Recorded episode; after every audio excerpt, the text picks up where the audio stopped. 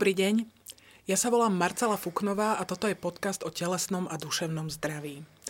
Dnes sa budeme rozprávať o diagnóze, ktorá je pre mnohých ľudí obrovským strašiakom. Postihuje najmä mladých, je to autoimunitné ochorenie a mnoho ľudí si myslí, že ak im povedia diagnózu skleróza multiplex, skončia na vozíku. Ja dnes v štúdiu vítam Renatu Repovskú. Dobrý deň. Zdravím Renátka, budeme si týkať, lebo my sa poznáme Áno. dlhšie. Ahoj, Marcelka. Renátka žije so sklerózou multiplex 7 rokov a nielen, že neskončila na vozíku zatiaľ, ale porodila dve deti, má veľký dom, veľké hospodárstvo, chodí do práce a, a funguje. A Reni, ako to bolo vtedy, keď tebe diagnostikovali sklerózu multiplex? Aké si mala ťažkosti? Koľko si mala rokov? Mm, mala som 30 rokov presne čerstvých a začalo to vlastne tým, že mne pomaličky začali trpnúť ruky. O, a keďže pracujem v administratíve, pracujem s počítačom, o, zo dňa na deň vlastne ten stav sa zhoršoval, až som nakoniec vôbec nebola schopná písať na klávesnici.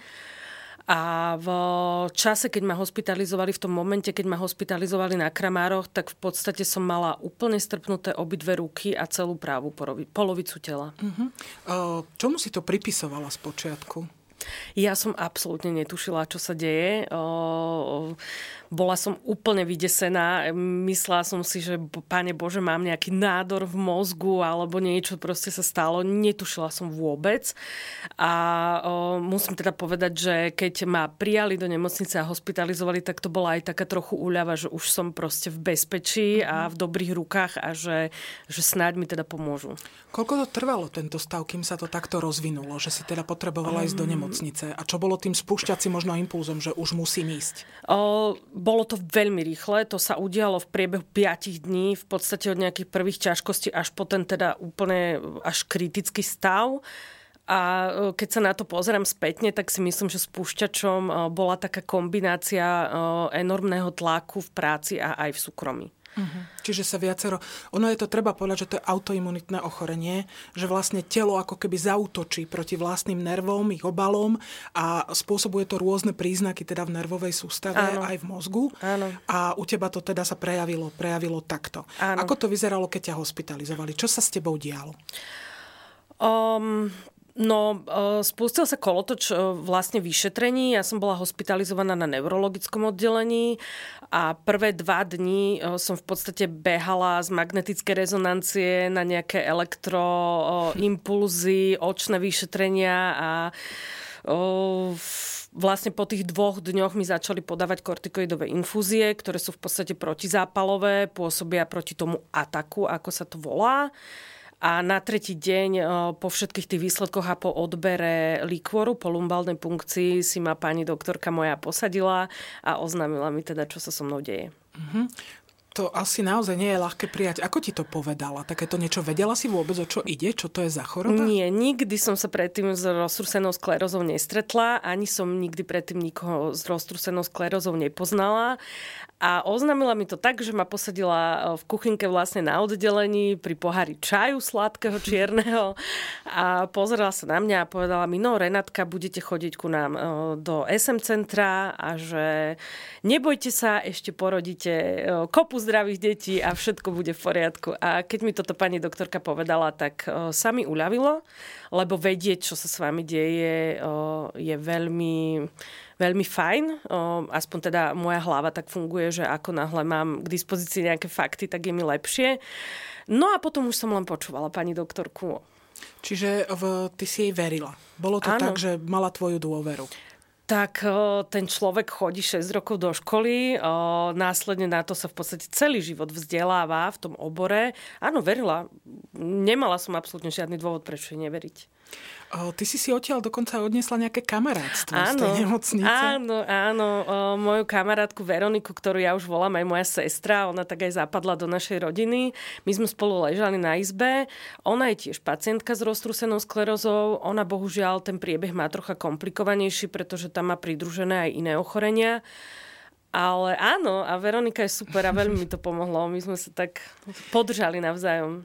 Dá sa rani povedať, že teba také tie dobré veci v živote stretli po tom, čo si ochorela. Áno. Je áno, to tak? Áno, a ja to vždycky hovorím, že o, pre mňa to bol taký zdvihnutý prst trocha, o, že možno ten život, ktorý som v tom momente, e, keď som o, dostala potvrdenú tú diagnozu, nebol úplne v poriadku. Mm-hmm. A ja som to potom aj tak prijala, že asi teda je potrebné niečo zmeniť, aby sa mi také veci nediali. A potom sa to začalo a odvtedy vlastne sa všetko pohlo správnym smerom. Ty si sa zoznamila s tvojim dnešným manželom. Uh, to bolo ako dlho potom? Uh, rok. Necelý rok, rok necelý uh-huh. rok po diagnoze, áno. A on vedel od začiatku, čo ti je?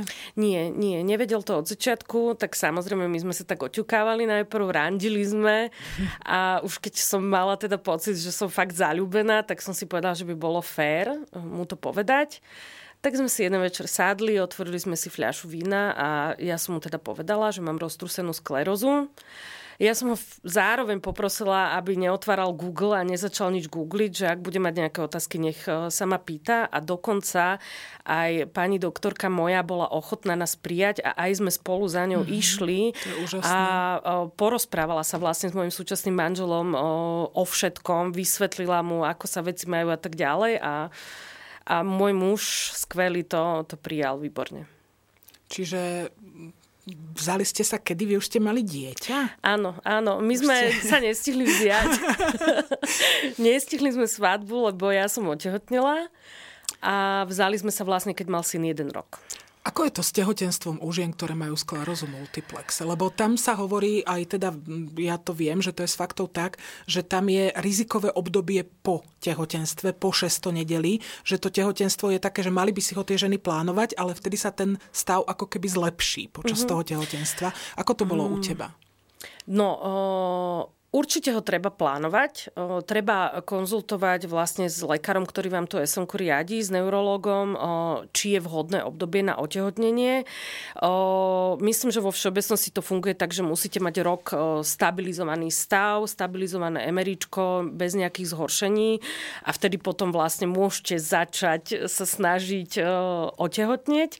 Čo som ja teda presne o, dodržala, o, zostala som na liečbe, lebo liečba, ktorú som vtedy brala, umožňovala otehotnieť eh, počas užívania a ako náhle sa mi objavili dve pekné čiarky na tehotenskom teste, tak som lieky vysadila.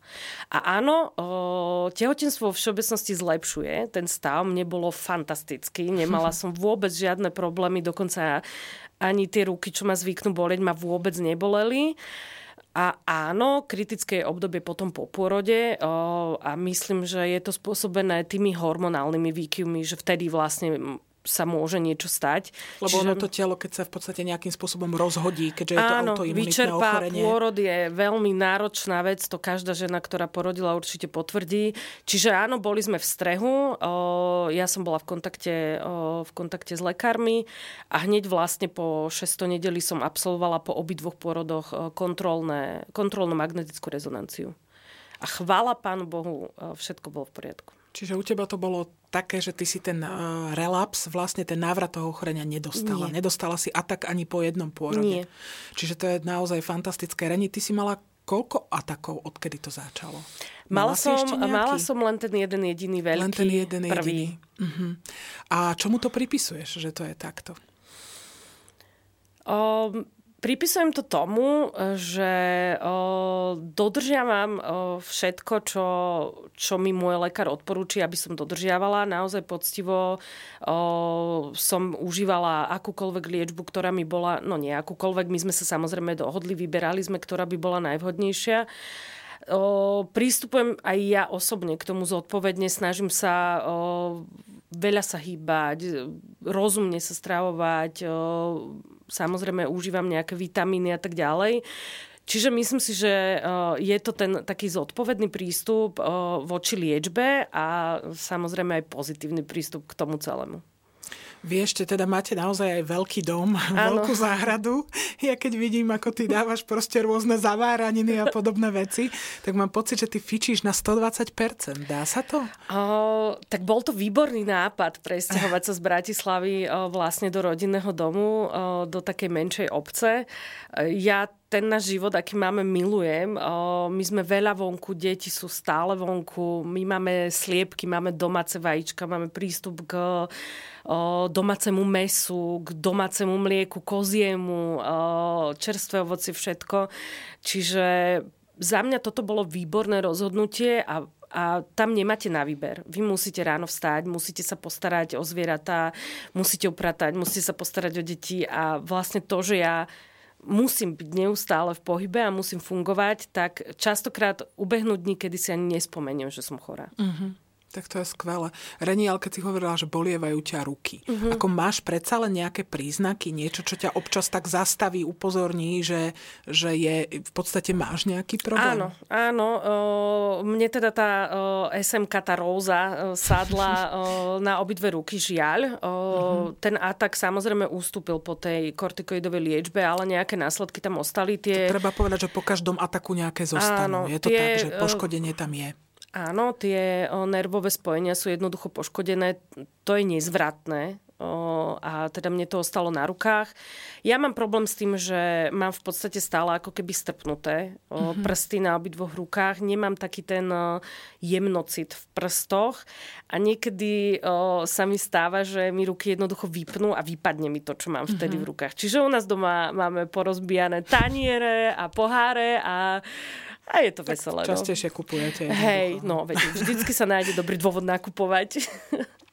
Reni, keď uh, skleróza multiplex, treba povedať, že so sklerózou to nemá nič spoločné. Hej, nie je to taká tá typická skleróza, pri ktorej sa zabúda, nemá to, nemá to s tým nič, ale um, keď uh, to ľuďom povedia, pre ľudí je to obrovský strašiak, lebo naozaj veľa ľudí si predstaví invalidný vozík, ťažké stavy, ľudí, ktorí nedokážu chodiť, nedokážu sa sami najesť, nedokážu ležia. Ako v ja by som rada, keby sme povzbudili ľudí trošku, že, že ako by sa mal človek teda podľa teba k tomu postaviť, keď mu takéto ochorenie diagnostikujú. Čo by mal robiť? Mm, ja by som teda tiež rada povzbudila ľudí a, a teda ak toto pomôže čo je len jednému človeku, ktorému čerstvo diagnostikujú roztrusenú sklerózu, tak budem veľmi rada. Um, Myslím si, že veda extrémne napreduje. Metódy liečby, spôsoby liečby, lieky, ktoré sú v dnešnej dobe k dispozícii, sú niekde úplne inde, než boli pred 20 rokmi. A to, čo my vidíme, a áno, žiaľ, sú aj pacienti s roztrusenou sklerozou, ktorí áno, skončia na vozičku, majú ťažké prejavy a, a ten život nie je úplne jednoduchý, ale častokrát e, sú to ľudia, ktorí nemali k dispozícii tú liečbu v čase, keď sa to ochorenie u nich e, začalo. A ja teda verím a spolieham sa na to, že ak čerstvo diagnostikovaný pacient začne s liečbou, s tou modernou liečbou, ktorá je dostupná momentálne a bude ju dôsledne dodržiavať, tak je obrovská šanca, že tie príznaky budú mierne a úplne minimálne a myslím si, že, že teda myslím si, verím, že neskončíme na vozičku. Mm-hmm. Keď e, si Reni hovorila, že vyskúšala si, alebo teda vymenila si viacero liečieb, je to aj tak, že keď jedna tá liečba prestane fungovať, dajme tomu, že vedia lekári nasadiť inú? Tá škála tých dostupných liekov je, je široká a v podstate dnes už vedia neurologovia ušiť tú liečbu priamo na mieru tomu pacientovi.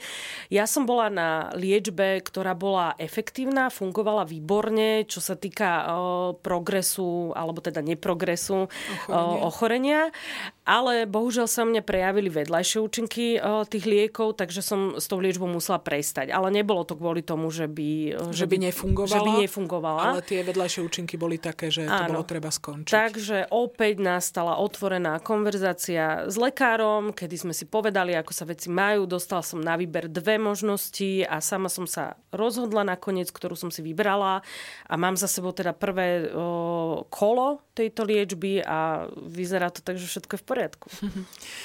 Reni, keď sú ľudia, ktorí si povedia, že ako keby odmietnú vnútorne to ochorenie, že ja sa liečiť nebudem. Lebo v podstate mal som atak a už mi nič nie je a nebudem sa liečiť, nepôjdem za lekármi. V, ty si v kontakte s nejakými inými pacientami so sklerózou multiplex? My máme takú veľmi peknú komunitu na Facebooku, kde je široká škála pacientov mladých, starších z rôznych kútov Slovenska. A áno, sú tam aj ľudia, ktorí odmietajú alebo sa rozhodli, že nebudú podstupovať žiadnu liečbu. Ja si myslím, že, že je to len taká ilúzia, že všetci dobre vieme, že skleróza je nevyliečiteľné ochorenie, to je fakt. Čiže nemôžeme čakať, že keď sa cítime pol roka, rok, dva roky dobre, že to ochorenie nemáme. To ochorenie máme a musíme s ním žiť a musíme, sa, k ne, musíme k nemu tak pristupovať, aby sme ho čo najviac utlmili a to sa dá jedine. Jedine prostredníctvom modernej liečby, ktorá je dostupná. Pri infarkte takisto nemáte žiadne príznaky, cítite sa fantasticky a nič vám nie je a zrazu bum a dostanete infarkt. Hej? A po infarkte sa človek nemôže tváriť, že ho nemal Presne tak. a že nie je ohrozený Presne ďalším. Tak. Presne, Presne tak. tak. A v, čo sa týka toho, že uh, treba sa liečiť od začiatku. Je to tak, že naozaj, že čím dlhšie človek s tou liečbou otáľa, tým je to poškodenie toho mozgu a tých nervov väčšie, lebo ten zápal tam prebieha. Je to tak, že on vlastne, vlastne tam je. Keď si, ste sa rozhodovali o tých deťoch, že budete mať deti, zisťovala si si, či je tam nejaký sklon ku skleróze multiplex, alebo dajme tomu možno k iným autoimunitným ochoreniam? Um, o, ten tá všeobecná informácia, ktorá vyplýva z rôznych štatistických a iných prieskumov, hovorí, že roztrúsená skleróza nie je dedičné ochorenie. Samozrejme, tam vzniká nejaké úplne zanedbateľné zvýšenie pravdepodobnosti prevalencie toho ochorenia u detí, ale z môjho pohľadu to bolo zanedbateľné. Jasné, čiže zase stáva sa niekedy, ale nie rodičia deti, ale stáva sa, že v nejakej rodine, kde sa vyskytne skleróza multiplex, sa vyskytne iné autoimunitné Áno. ochorenie, ako kronová choroba, alebo proste psoriáza, alebo podobne, že niekedy sa to stane, že sa neprejaví skleróza multiplex, ale iné ochorenie, Áno. ale vôbec to tak naozaj v drvivej väčšine prípadov nie je. Presne Hej, že tak, napríklad cukrovka, diabetes takisto je autoimunitné ochorenie a neviem o tom, že by cukrovkári nad tým premyšľali povedali, že nebudem mať teraz deti, len preto, lebo mám cukrovku, je to potenciálne e, dedičné ochorenie. E, pre mňa to teda nebolo otázkou po rozhovore opäť teda s e, mojim lekárom, s mojou lekárkou nám to teda prišlo zanedbateľné, to riziko, zvýšené riziko. Jasné, čiže pri tomto ochorení to v podstate ako keby Áno. naozaj, že nehrá úlohu. Nie. Uh, Renátka, keď uh, ty si hovorila, že ti na začiatku teda strpli tie ruky, ľudia majú rôzne príznaky, ľudia majú tetániu, trpnú im ruky, trpnú im nohy, ústa, neviem čo, majú kadejaké iné veci. Myslíš, že dajú sa tieto dve veci zameniť? Alebo to bolo také intenzívne, že ťa to proste, um, že to nemohlo skončiť inak ako v tej um, nemocnici? Podľa mňa sa to určite dá zameniť. Uh-huh. O, tie príznaky a prejavy sú u každého človeka, tej každej choroby o, individuálne. Sa hovorí, že každý má svoju sklerózu multiplex. Presne tak, každý má svoju vlastnú sklerózu multiplex. Preto tá diagnostika vôbec nie je jednoduchá. Tam naozaj človek musí absolvovať množstvo rôznych vyšetrení, z ktorých kľúčovými sú magnetická rezonancia a tá lumbálna punkcia a až na základe výsledkov z týchto vyšetrení je možné potvrdiť prítomnosť roztrusenej sklerózy. Čiže áno, podľa mňa sa to dá zameniť aj s ničím iným. V, ty máš e, asi vo svojom mužovi oporu. Ako to vtedy brali, neviem, tvoja rodina blízka? že si chorá. No, moja mama, samozrejme mama, ale tak už to teraz chápem, lebo že ja som mama, tak tá bola vydesená asi najviac, ešte viac ako ja. O, moja sestra, o, tá ma pozná, tá vedela, že to bude, že však to bude v pohode, však to je renča. A o, bolo to veľa rozhovorov, o, oni potom samozrejme moji blízky videli, ako som sa ja k tomu postavila, že, že fungujem v podstate úplne normálne, nejakým spôsobom ma to chvála Bohu zatiaľ neobmedzuje a aj oni to potom tak nejak prijali, že, že je to v poriadku. Ale teda musím povedať, že opora v rodine a v partnerovi je úplne kľúčová a určite nie len pri tomto ochorení, ale pri akomkoľvek inom chronickom ochorení, lebo ak nemáte pochopenie v tých blízkych, tak potom je to strašne ťažké. Lebo v podstate to sa rovná psychická pohoda. Áno. A to, takýto Áno, človek naozaj, tak. že musí, ten stres to zrejme, zrejme zhoršuje. Presne tak. A častokrát je to práve môj muž, ktorý mi proste povie, Zlátko, už e, si sadni, už nič nerob, už oddychuj. On chápe, keď mám nejaký horší deň, že som veľmi unavená, že som zle spala, že, že sa musím šetriť. A ja som veľmi rada, že mám okolo seba ľudí, ktorých mám. Keď e, by si Reni mala niečo povedať človeku, ktorý teraz má naozaj možno 19, 20, možno 30, má za sebou ten prvý atak, e, čaká ho liečba a vôbec nevie, pred čím, pred čím stojí. Čo by si mu povedala? Aby sa, aby sa nebal, aby si veril, aby, aby poslúchal, čo mu radia ľudia, ktorí sú vzdelaní na to, aby si mohli dovoliť mu radiť aby negooglil zbytočne a aby to vzal ako, ako, ako príležitosť možno sa niekam posunúť, možno sa niečo naučiť, objaviť v sebe nejakú, nejakú sílu, nejakú pozitivitu. Neviem, tak ja som taký človek, že vo všetkom sa snažím nájsť niečo, niečo dobré. Ako verím tomu, že tí ľudia musia byť vydesení Hmm. Že sa musia báť, musia byť nešťastní, ale myslím a verím, že v dnešnej dobe je, tá, je to ochorenie manažovateľné. Je to Mm-hmm. Čiže z tvojho hľadiska sa zo sklerozou multiplex žiť dá. No keď... áno, určite. keď človek naozaj uh, počúva lekárov a riadi sa teda tým, čo mu povedia. Áno, dá sa to si, zvládnuť. Áno.